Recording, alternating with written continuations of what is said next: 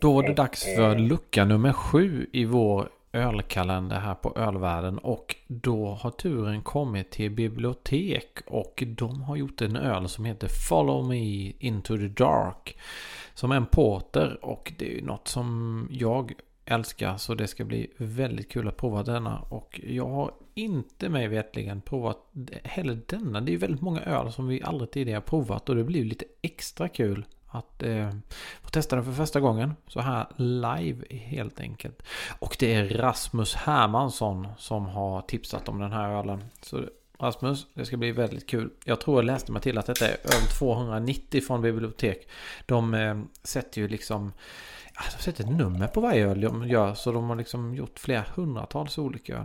Och jag häller upp den i glaset och den ser ju fantastiskt läcker ut. Mörk som sig förväntat då det är en porter och mm, det är mycket doft av kakao och en hel del kaffe.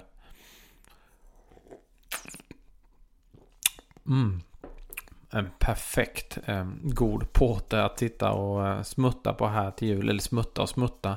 Kanske inte är rätt ord egentligen. Det är ju 5,6 procent. Så det är en ganska lugn och behaglig och eh, stabil porter. Men väldigt mycket munkänsla.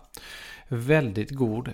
Och eh, etiketten är som alltid eh, när det kommer från bibliotek eh, fantastisk. Det här är verkligen som en skog som är väldigt mörk som man inte ser in i. Ja, jätteläcker. Ja, tack Rasmus för valet av öl. Och eh, jag säger skål och eh, god öl och eh, god jul.